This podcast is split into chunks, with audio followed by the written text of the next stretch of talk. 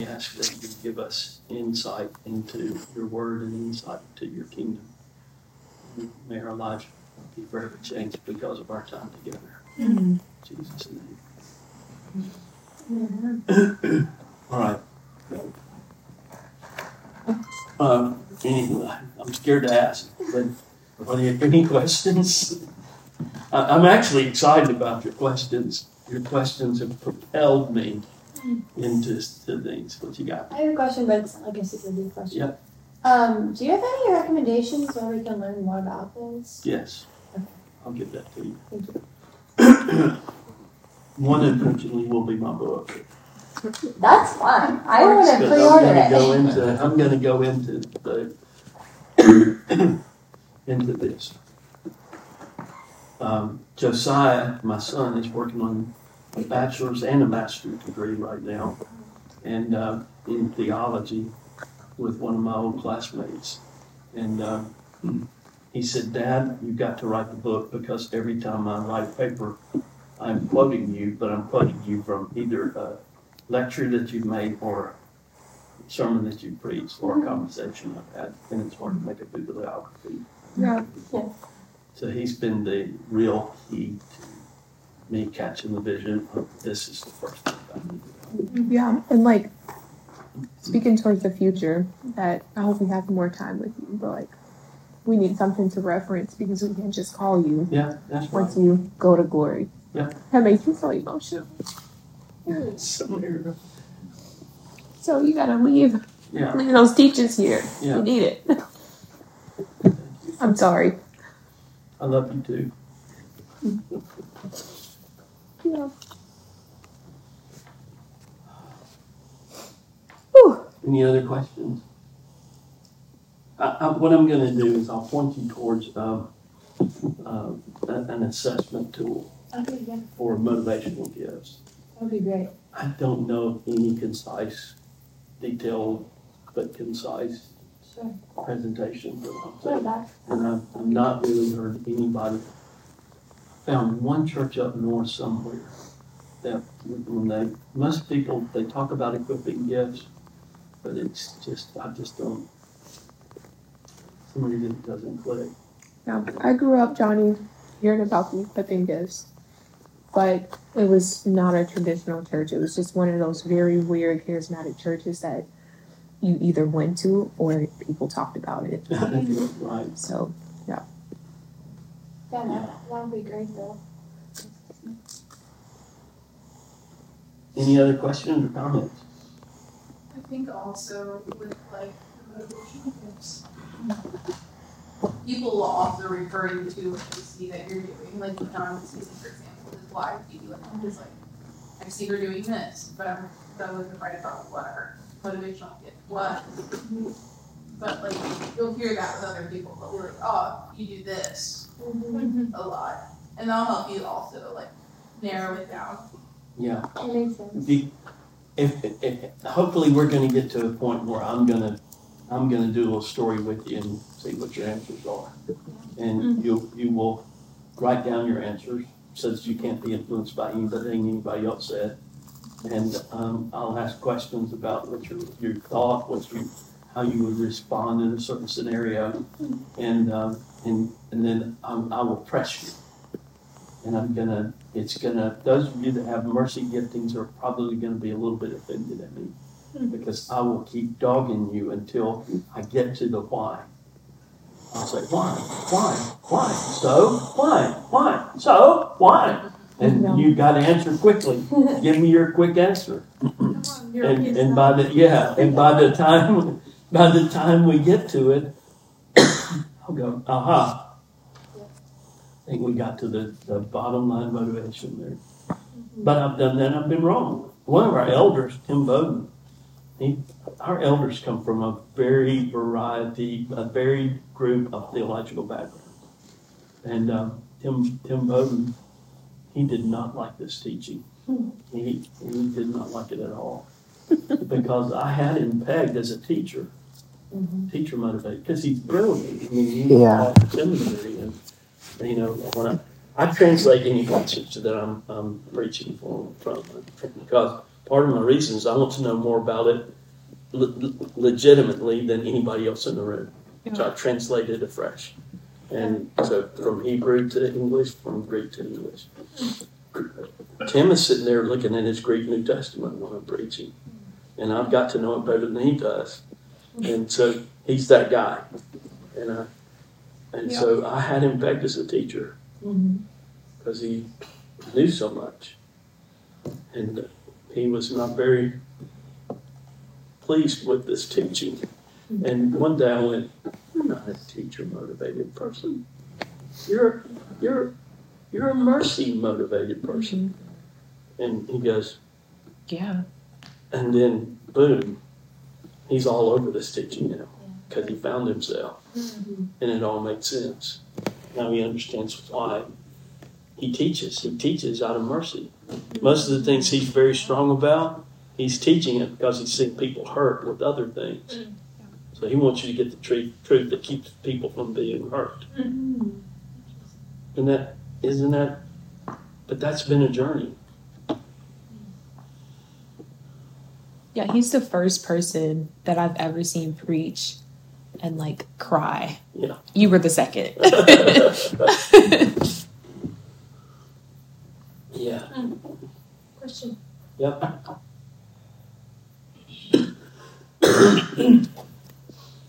don't know how to phrase this. Mm. How do you think the dimension of personality and personality tests? I think anything that you can get to help you understand who you are is great. I am not a, a big Enneagram person, uh, but, and because people try to put me in a box, even though their boxes are flexible. I mean, I know enough about it to know some of it. But, and then one day, Mary Cameron said, You're this. And I went, Well, what is this? and then she read you. Yeah. and she read me to the core. And I went, oh my word, okay. So I guess I do like Enneagram. Uh, or Myers Briggs, that, that's Um, I, I, I- I feel like Enneagram, um, when when it came out, it was limiting you from being more, Yeah. right? And so that personality, like particularly that one, it didn't. It, it was like, okay, we pegged you. This is who you are, Yeah. and and it's like, if we if we look at this, Jesus perfectly would, would have been the perfect full enneagram. so this this is the reason I like this because Yeah. it's scripturally based. Right. And it basically does the same thing. Yep. It's just different categories. But if, if, if Enneagrams help you to understand yourself and understand others, then go for it. Myers Briggs the same. I was I was talking about like psychological tests, not Enneagram. It comes from the occult. So I don't want to place all of those on this under the same umbrella uh, for the record. That was a very prophetic way of saying that. You kind of stomped your foot when you said Yeah. Yeah, I had a conversation with her yesterday. I didn't mention it, but I was like, So, to the mercy person, what you just did might be might have been offensive. They might have gone, "That was strong." You're not thinking about anybody else that likes enneagrams in here, and so their minds would go mercy, and they would say, "Oh, there's a clash." But if somebody understands that that's the way you see it, they can go, "Hey, I can value this now." That's what I was thinking. I was Does that make sense? Mm-hmm. sure. And you are a unique individual in this. Everybody's unique in the room, but culturally you're unique because you're a blend of two cultures and affected by those cultures. Cultures actually have motivations. They have more primary motivations. There's some cultures that are much more motivated. You could ask them why they do things out of some of these gifts to whole businesses, whole entities. It's really interesting. But because of your two cultures coming together and then being in another culture, you're you're floating a bit now. Mm-hmm. Well, yeah, so psychological evaluations like Myers-Briggs would be one. And there are others. That's probably the most accepted standard. Big Yes. So, um, I think they're valuable. Y'all, I want to step into this. Can we just go ahead and move on? Yes. Let's see what's next here. This is surprisingly me. I think that I got the right PowerPoint, but, all right. So again, we're, the focus is still on Jesus, right? Mhm. Don't get so caught up in the detail. So these are who you are. And these are the manifestation gifts. Let's go to First Corinthians chapter twelve.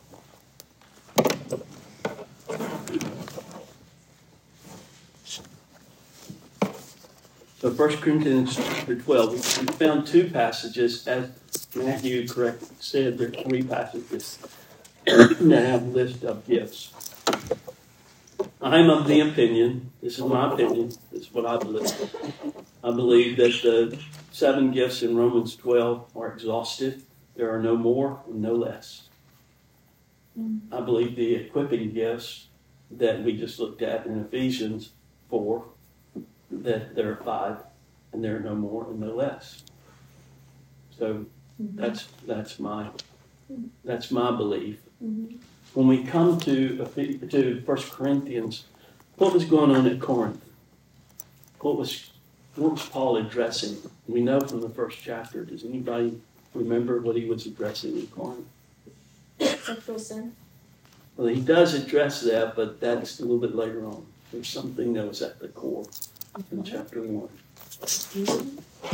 What? Ephesians? No, First Corinthians. Um, First Corinthians chapter one. Division. division. Division in the body of christ.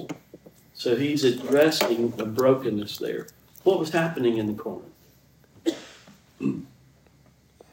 what was happening in the church? Divided. they were divided. He says some say you're of, of peter some of, uh, of uh, Yeah, it's like Peter, Paul, Paul Silas, Apollos. and Jesus.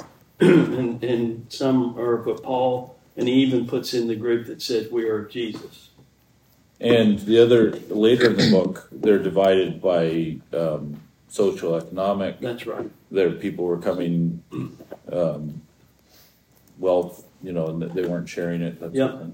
That's right. So there's divisions all over. So he is writing this book, and, and what, what's the climax of, of First Corinthians? What chapter? Thirteen. Yeah, Thirteen. all about what? Love. Love. So he is showing us in chapter 13 a more excellent way. So what do we find in chapter 12 before we get to chapter 13? We're looking for context here. If you take scripture out of con, Excuse if you me. take the text out of context, mm-hmm. Mm. do you know? Do you know what you're left with? A con. Wow. It's a con. A con. It's like um, someone who's a deceiver. It's it's it's a something not good. Something that's manipulating and not not.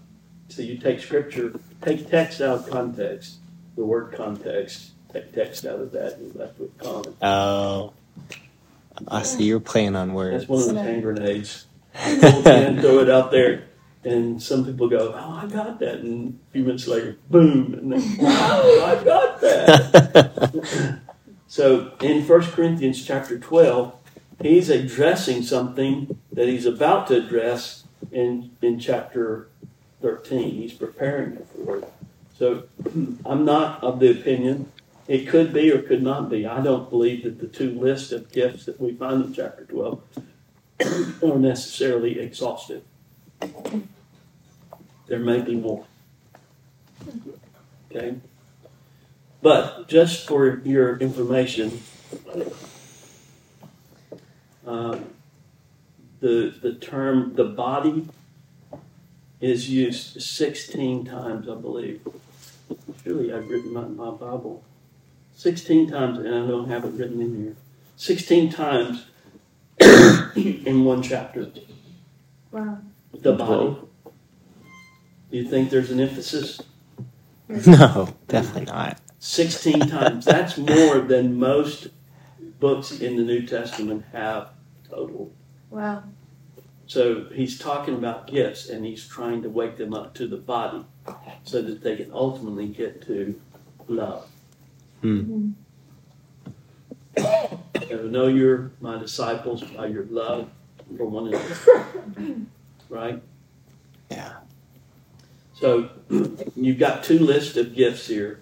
One is the manifestation gift, which are found in uh, verse 8 through verse 10. Allow me to see where, the, where hopefully there's more that comes on this page. Yeah.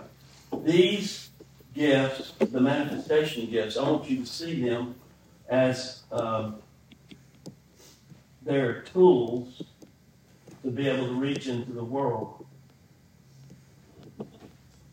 See what kind of graphic I did there? Something, oh, that changed the color too. Look at that. Huh. The emphasis is that these are tools for loving people to Jesus.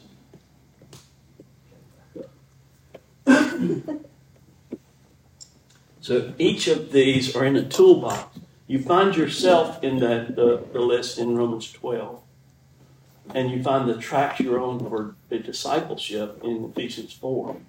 But this is a list of tools that anybody can have given the situation that you find yourself in. So you can reach in the toolbox and choose to pull one of those tools out and use it. Mm-hmm. They're available to everybody. But, um, so these are manifestations gifts. The Greek word is phanerao. Um, so here's the list: a word of wisdom, a word of knowledge, faith, gifts of healing, workings of miracles, prophecy, discerning, distinguishing of spirits, various kinds of tongues, and interpretation of tongues. All of those are available in the toolbox.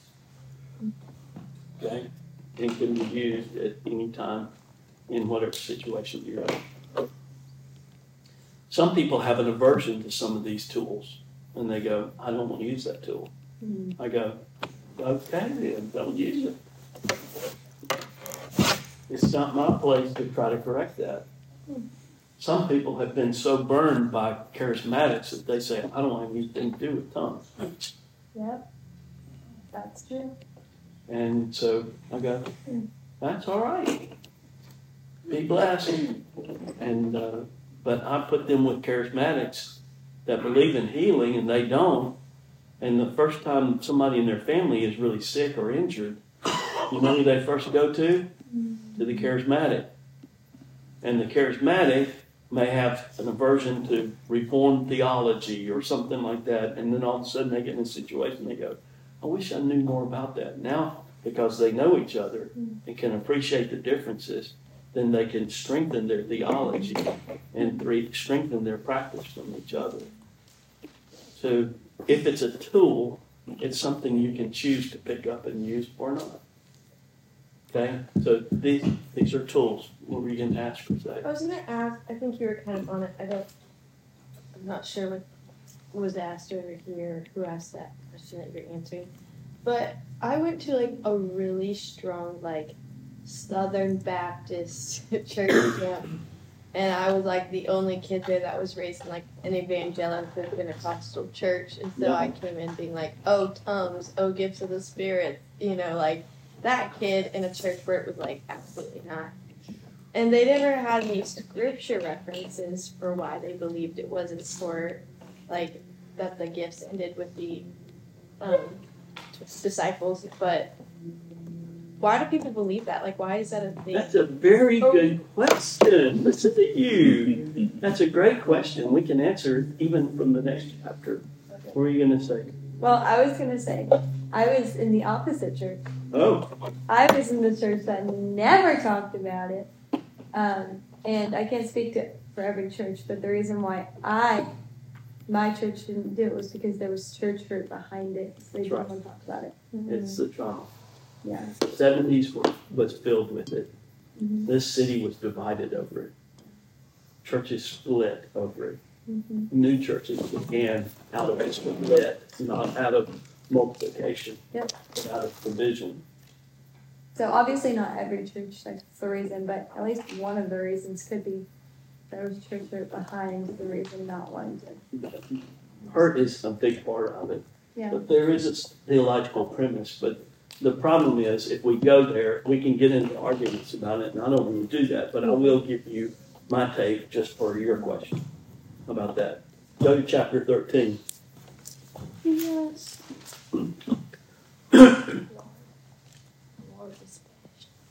So, look in verse 8. Love never ends, but as for prophecies, they will come to an end. Mm-hmm. As for languages, they will cease. Tongues. Mm-hmm. Drop down to verse 9. For we know in part and we prophesy in part, but when perfect comes, the partial will come to an end. Mhm. Now, some would say this is a part, and they'll, they will use the ex, experience becomes the authority. So they'll see experiences in the New Testament, and then they see what they would call a cessation. And there's a whole thing called dispensational theology that that uh, has uh, some in dispensational theology would say that that um, tongues were active in the early church and and might might have a place. But when when the apostles died, the original apostles died, that was the end of a, a church age. And This- so that's that's a part of the theology. Here's the here's the problem with that, because that that would be something that's talked about, but you get to verse eight, and when it says prophecies they will come to an end, languages they will cease. But it also says, it says, as for knowledge, it will come to an end. so my question is, when does this happen? If you're saying it happened when the apostles uh, died, does that mean knowledge stopped then too? So that's that's if you want to get into a nasty argument with somebody about it. But I grew up in Southern Baptist Church. I was not taught what I'm teaching. Praise the Lord. That's what I was about to say. This is Yeah. all new because I'm Southern Baptist. Yeah. Do you You know, think? I, you know, uh, do you like the way that I value the scripture? Yeah. You see that? Yeah. Well, I, I'm going to tell you that comes from my Southern Baptist roots. It Mm-hmm. comes from what I got as a child growing up and going to seminary at Fort Fort Worth at Southwestern Baptist Theological Seminary. They enhanced my love for the Word of God. They enhanced my love for missions. I'm forever grateful for it. Do you think it's a sin to preach that they stopped with the that they stopped, or do you think it's I go back to Philippians chapter three and say, if you were mature, you'd believe this way.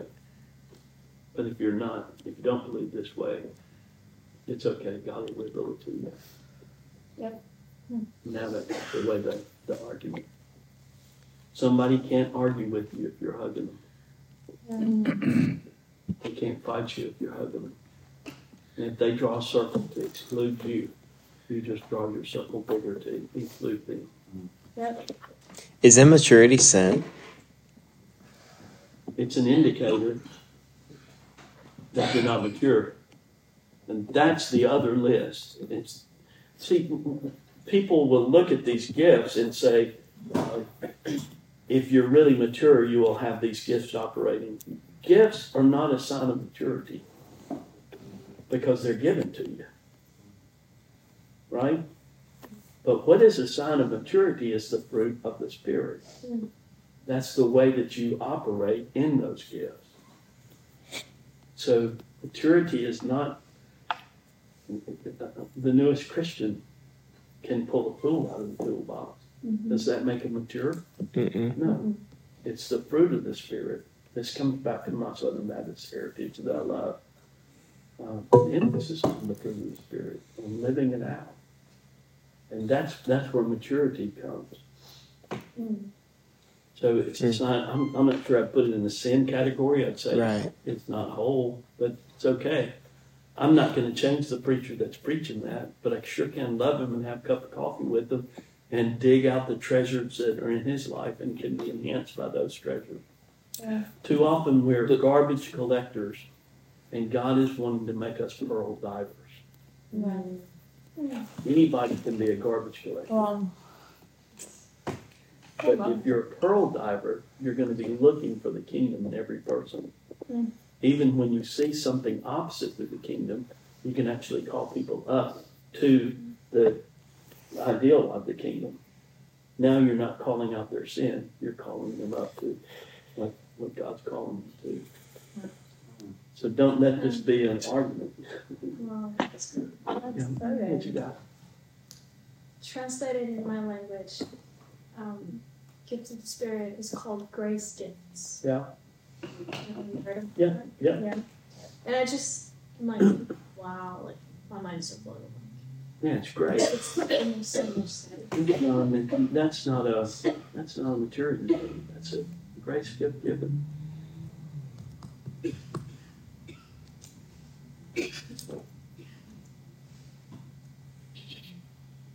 Yeah, I'm loving this. I'm getting revived being with y'all.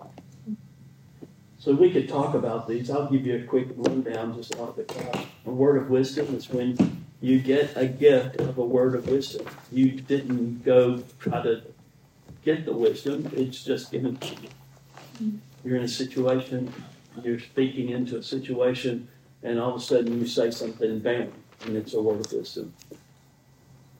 Oh, I've got so many examples of this, I have it in, in missions too.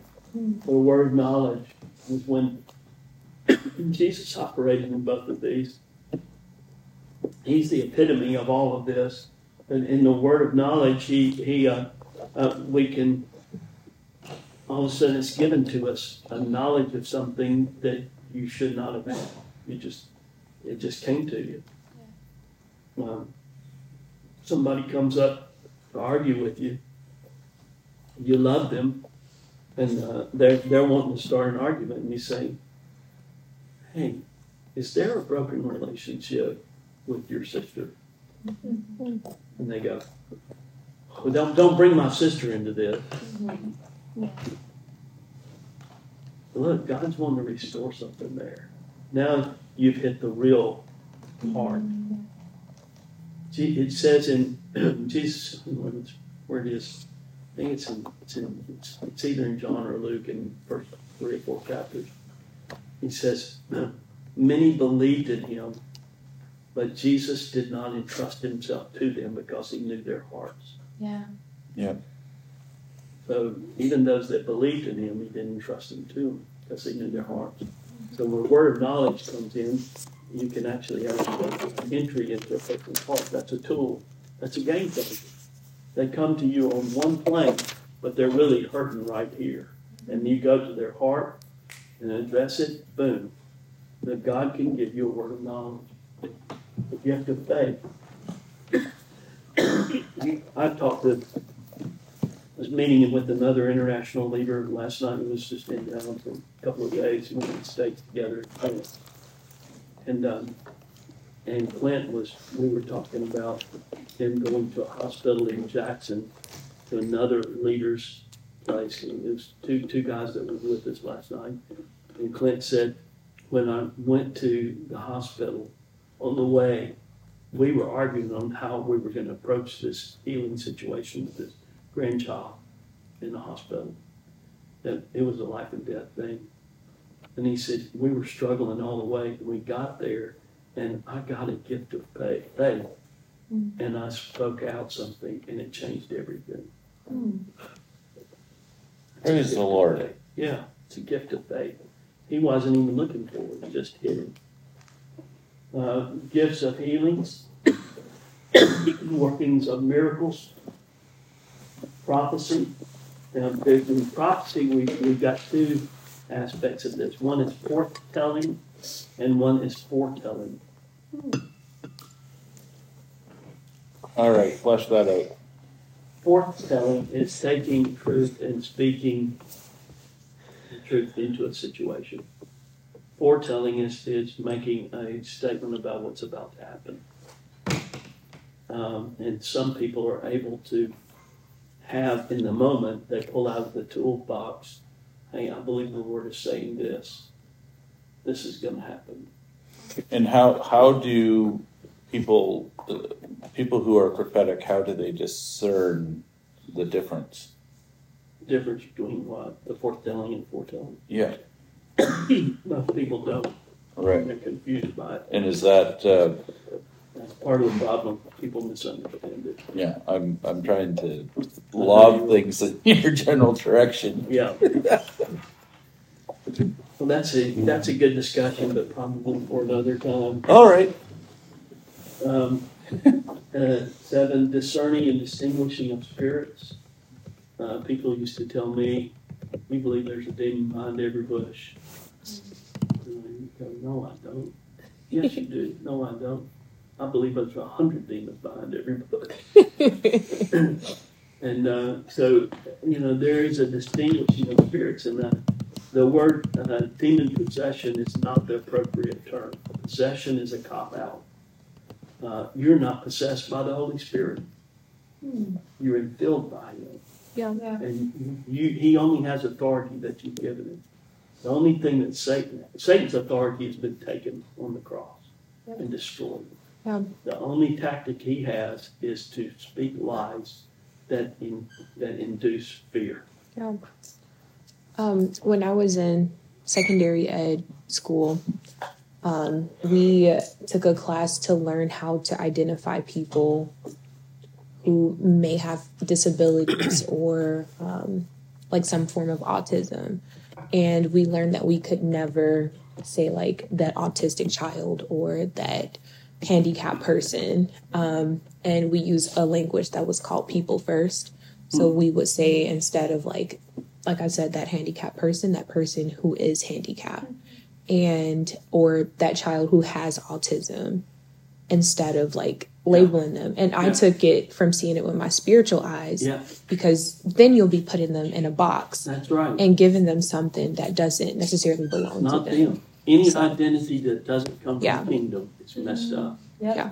So So if you put kingdom before it, you straighten it all out. Yeah. And that's right. yeah, You're right. You're right on target.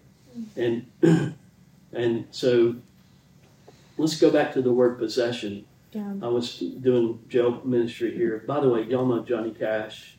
Mhm. You know Yes. he wrote a song about Starkville, the Starkville City Jail. yeah, Yeah, go look it up. It's pretty wild. He got he says I've been in Folsom, I've been in all these other places, but I've never been to the Starkville City Jail. Now, Go to the Starkville City Jail. So I'm doing prison ministry here in Starkville, and uh, and the and and the guy's sitting in Johnny Cash's cell, and and I'm asking him about Jesus, and where and he points to something written on the wall and says, "The devil made me do it."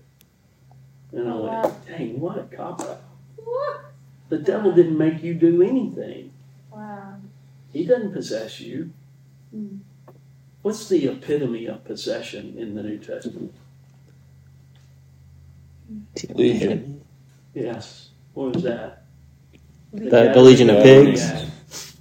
Demoniac. You remember the Gadarene demoniac? Yeah. mm-hmm. He, he was. He, they would tie him with chains. He lived in a graveyard where dead people are, and he would break chains and ropes. Mm. It's Mark chapter four, I think. And uh, it says that Jesus was coming over in a boat, and when the boat landed, Gaddy, let's call him Gaddy, Gaddy um, saw Jesus, and he ran down to Jesus. Mm. And the first thing he says is, "What what have you to do with us? You know, why have you come here?" Inside there was a fight that was going on, but Gaddy won that fight, and this is even before the cross. Mm. He saw Jesus and ran to him. The demons didn't control him. Even when Jesus said, "What is your name?" he said, "My name." Gaddy's began to speak, and then all of a sudden the demons begin to speak. Is legion, for we are many. Mm-hmm. And Jesus ends up casting out the pigs. They go, uh, "Don't don't send us to the dry places." And Jesus sends them to the pigs, and the pigs commit suicide. Maybe. destruction, right? So uh, the spirit is always looking for a host, but to say demon possession is a is a bit of a cop out. So the more proper word would be oppression. And it Mm. doesn't matter whether they in you, on you, or around you. You don't want them, and you have authority to tell them to go. Yes. Um, my fiance's brother has like demonic oppression, like definitely, been, like manifesting a lot at their house and stuff. And um, I was just wondering, like, is there a way to like tell it to believe, even if he's like not there yet with some of those things? Like, is there a you can actually I always wait until they come running to Jesus. Now, I didn't, or in the early days, the first time I saw a demon manifest, I went for it. And I got so fired up, I was like 22 years old. And I was, had started the street ministry in Fort Worth. And, uh, and I just went, I'd been fasting for two weeks. And I knew that it was coming, and it happened. And people were around and saw it, and everybody's in shock. There was only one guy that wasn't. He was the guy standing by me. This is a street mission. And I kept saying, What's your name? First time I said, What's your name? He says, Joseph Woodard. And I said, No, I'm not talking to you, Joe. I'm talking about that spirit inside of you. And he goes, Revenge and I sent thousands to hell. He jumps up and almost hits his head on the ceiling. It's an old guy. And I Wow. said, In the name of Jesus, you come out. And uh, I heard everybody, all the, and there's probably about 20 seminary students there watching this, watching me do this, and none of us knew what we were doing. I wasn't taught this in seminary. I wasn't taught this in church. The only way I could get it was go to the Word. And I read the Gospels, saw what Jesus did, read the, the letters, saw what the, the apostles uh, wrote, and I went, I don't know what, but what's your name? In the name of Jesus. And he said that, and I said, come out. And he coughs. And, uh, and everybody's like freaking out. But when I said in the name of Jesus behind me, I heard this voice, yes, in the name of Jesus. Yes, in the name of Jesus. I'm scared to look back there. I just wanted to keep on focusing. And y'all, there's a bunch of demons came out of the sky. And at one point, when I wasn't focusing, he took off running. He ran down the hall and ran out. The next time I saw him, he was seven times worse than he was. Oh no. And I learned something from that, that if you try to kick them out before they're repentant, then, so, so you wait for them to come and do like Jesus said, what, what do you need? I need a dollar. Well, here's a dollar. I need to be set free. Now you got something. Are you, are you ready to let go of what's holding on to you? See, we think we're holding something, but it's not what we're holding, it's what's holding us. And when you're willing to let go of that that you're holding that has a hold of you, then that can be kicked out, swept out, and filled with the Holy Spirit. Let's so go. you continue to love people and draw them to Jesus. The short end of that story is I turned around after he was gone, and I turned and I looked at this. He was a, a black gentleman, about 10 or 15 years older than me, from Mississippi, never graduated from high school, got saved in prison, Wow. and he was living at the street mission. I turned around, and I said, And you, sir, what's your name? And he goes, My name. And he had mannerisms that I can, I'm just like him, because he discipled me. Tom Hardy. Hmm. He took me under his wing in that street mission, hmm. and he taught me what I wasn't getting in the field. Mm. Taught me how to do spiritual warfare. I prayed, and I would read the word. I said, You, sir, what is your name? And I'm Tom Hardy. I said, We're going to be good friends. and, and that guy, he was one of my first spiritual fathers. He's with Jesus now. And what year was this? That was in 81. Wow. Hmm. Very close to desegregation times. Very, very close. Yeah. I'm a white boy from Mississippi that graduated from Starkville Academy. And I know the roots of all of the private schools in this state. Yeah. And I was discipled. I had professors because I was leading the street ministry that wanted to disciple me and was offered to get with them, and even godly pastors. And I kept saying, I'm a Timothy in search of a Paul. Where is my Paul? And God gave me to him. Boy, I've gotten off track there. I guess it's on track. You needed to hear that. So, discerning of spirits and recognizing that uh, a Christian have a demon? Yeah. Yeah, they can. If you if you eliminate the word possession, you can see it. If you see it as oppression, you can understand it. So that that I began to experience in the street, I started seeing in churches. Hmm. I just can't believe I'm telling you all these stories. I'll tell you another story. I'm, I'm yeah, I'm going to tell it. I'm, I'm in a church, First Baptist church, in in uh, Ohio, little town in Green uh, Uniontown, Ohio. You might know where that is. It's up north, and uh, and the pastor there asked me to preach. He said, "Would you fill in for me this Sunday?" He was in his fifties, uh, ex-military guy, and I said, "Sure." I was there visiting my sister. I said, "Sure, I'll preach." And I got up to preach on a Sunday morning, and y'all, I went.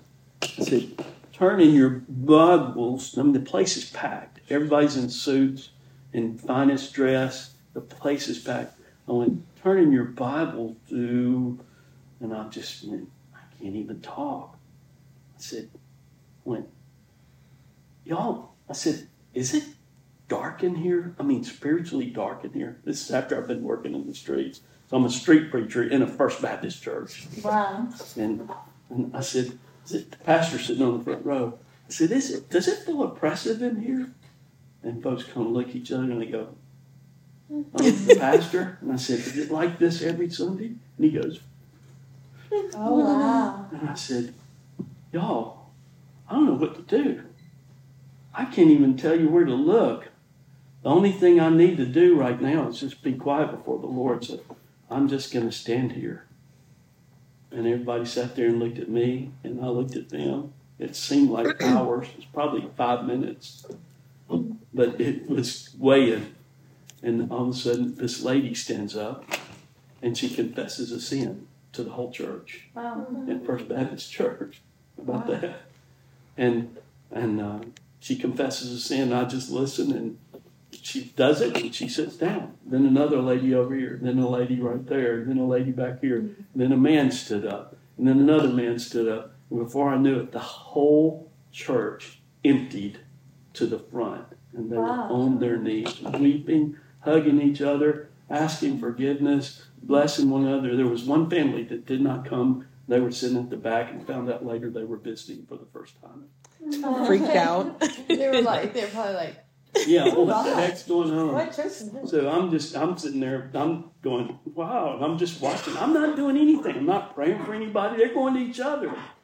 And this one person comes up to me and said, thank you for doing this today. I went, dude, What did I do? he said, this was perfect. I said, yeah, it is. And he goes, yeah, but what the way you handled this was amazing. I said, handled what? What?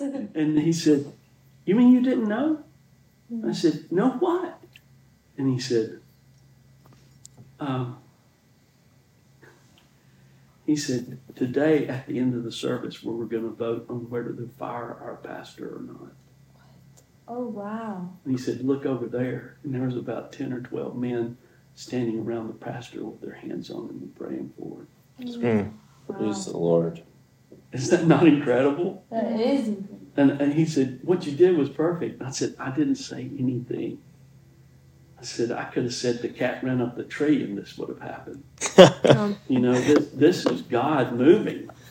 Recognize it. And, um, and then the next thing I knew, they brought the pastor's wife up to me. And here I'm, I'm I think I'm 27 because I was married. Eddie was there.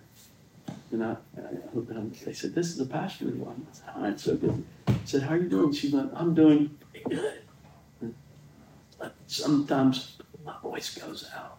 And I went, Wow, have you been to the doctor? Yeah. She, and she kept, voice would come in and out. And I said, Well, what's, what's, uh, what's happening? You know, what the doctor said. He said, You can't find anything wrong with me. And, uh, and I got to asking her questions, and y'all, she had a spirit of bitterness because of the brokenness in that church. and she got set free from it that day. Let's go.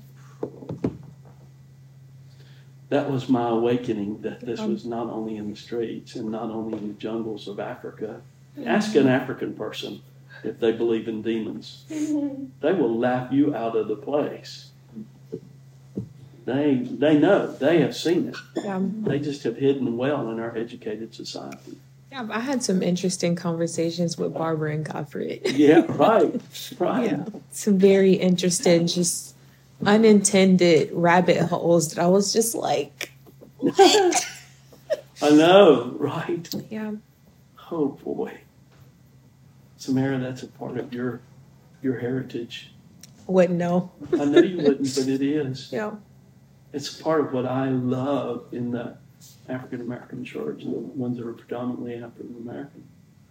The gift of, of seeing things that others don't see, yeah, and the gift of faith that has come from slaves in the field singing about the the Hebrew children. Oh, you know about Night Watch. yes. Yeah. We don't understand that. They're singing about things they were being taught by folks about the Hebrew children, and they experienced it because they knew. And so, What Johnny why- is talking about is the enslaved people would go into the woods at night and they would hang wet blankets and they would actually have church because at the time they weren't allowed to practice religion of any kind. And they would sing praises and pray and um, they wet the blankets to keep the noise in the circle. And um, yeah, So that, that, if- if- when we get to heaven, we're going to have everybody together. I got so many Why questions. can't we have that here? But there is there's a place for some cultural differences, uh, and um, and so I enjoy going to African American churches. Yeah. Predominantly, I do. I get stirred every time, and I did it in Fort Worth to every African American church in the southeast section of Fort Worth. I visited every single one of them from Harvey.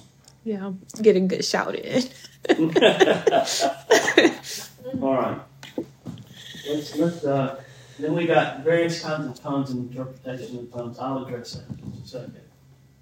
Number nine is manifestation gift. No, no, that's what we just looked at. Ministry gifts. This, are found in the same chapter, 1 Corinthians twelve, twenty-seven to thirty-one. Some of these are identical to what you see in the, in the manifestation. You'll see some overlap, but these also are tools that have become actual ministries of people. They've used it so much that it's, it's become a part of who they are. They're so strong in it, it just flows from them. Is that a good thing? Like them to be strong? Yeah, that's right. But don't get your identity from that. We, we have one guy that's joined us in the past year. That guy has seen thousands of people delivered from demonic stuff. And uh, anytime he says he's an exorcist, I, I kind of smile a little bit and challenge him because if, if you get your identity from something, that, that can, can, can be a struggle. People begin to expect that from you, and that's all they get from you, and that's all they come to you for. So it's okay for it to be a, a predominant part of your ministry, but it, you don't get your identity from that. I probably have not said it that strongly to him, so please don't, don't, uh, I don't even know what you're talking about. Yeah, Okay. we love him. yeah, he's a ninja. We know. He, people don't know him, Yeah. but I'm telling you, I've never seen anybody that is so thorough in bringing a sifter through a person's life, remove all of the, the holes of the enemy in this guy. Never, never. And So- God brought him to be a part of us. He's a strategic part of our strike force, isn't he? Yeah. What? He's a strategic part of our strike force. Yes, he is. It's amazing. Yeah.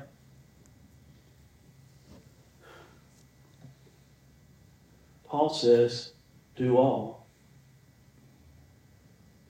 But he doesn't mention two, but adds one in the in the interpretation of tongues. Oh. What were you gonna say? Uh, I'm just getting frustrated. So we'll, You're getting frustrated? yeah. Well, it's it's like, are you saying I'm supposed to be doing all eight of those No. things? Oh, okay. I'm saying, uh, that, that's what I'm, I want you to hear the de-emphasis of exhausted. Okay. The emphasis on this is they're all doing different things, and they're, they're, one's rising above the other and saying, I'm more material than you because I can do this. Yeah, They're miracles comparing are better than teachers. Yeah. Yeah, And, and okay. he goes, look, he slams it all and says, I'll show you a better way. Right. You're a s- tinkling brass and a, a, tink, a sounding brass and a tinkling sim, cymbal if you don't have love. Right. Mm. Right? So all of these are tools to use and can become an emphasis in ministry. But the whole point of chapter 16 is the body, the one body. 16 times more than any other book in the New Testament as a whole. The body is mentioned in that one chapter. I think that we have the emphasis on the wrong syllable. What time did we finish? Um, not just that one. Yeah. Okay, so I've got, I've got a bit more time here. Let me see. What's for lunch? So these are the tracks of discipleship coming to who you are. Oh, doesn't have the last one that I want. There's one that I have with two boxes. What's organization? What? Organization. Administration. Oh, administration, organization. That's leadership. Administration. So, oh, I've got to get to your personal thing. Yeah. Yeah. Yeah. All right, so that's what we're going to do now. You gonna tell us a story? What? You gonna tell us a story? Ask us how we react to it? Yeah. Bet. Interesting. So, I, but I want everybody in here. I think Who's Hunter missing? just walked out. Just Just, Uh, uh, Brooklyn. Hunter and Is it okay if I continue to record Sure. this? Which country? Oh, yeah. Okay. I think I'm great. excuse me, Got some water down there. I do. And tea. Is is there a question about the gift of administration? What it is, Yeah. or what it looks like? we.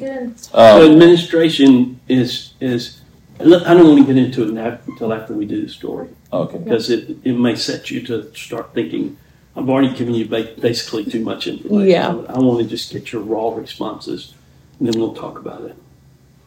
So I do have it in one that it goes individually through it, but Yeah. basically, the apostles, it starts with the apostles.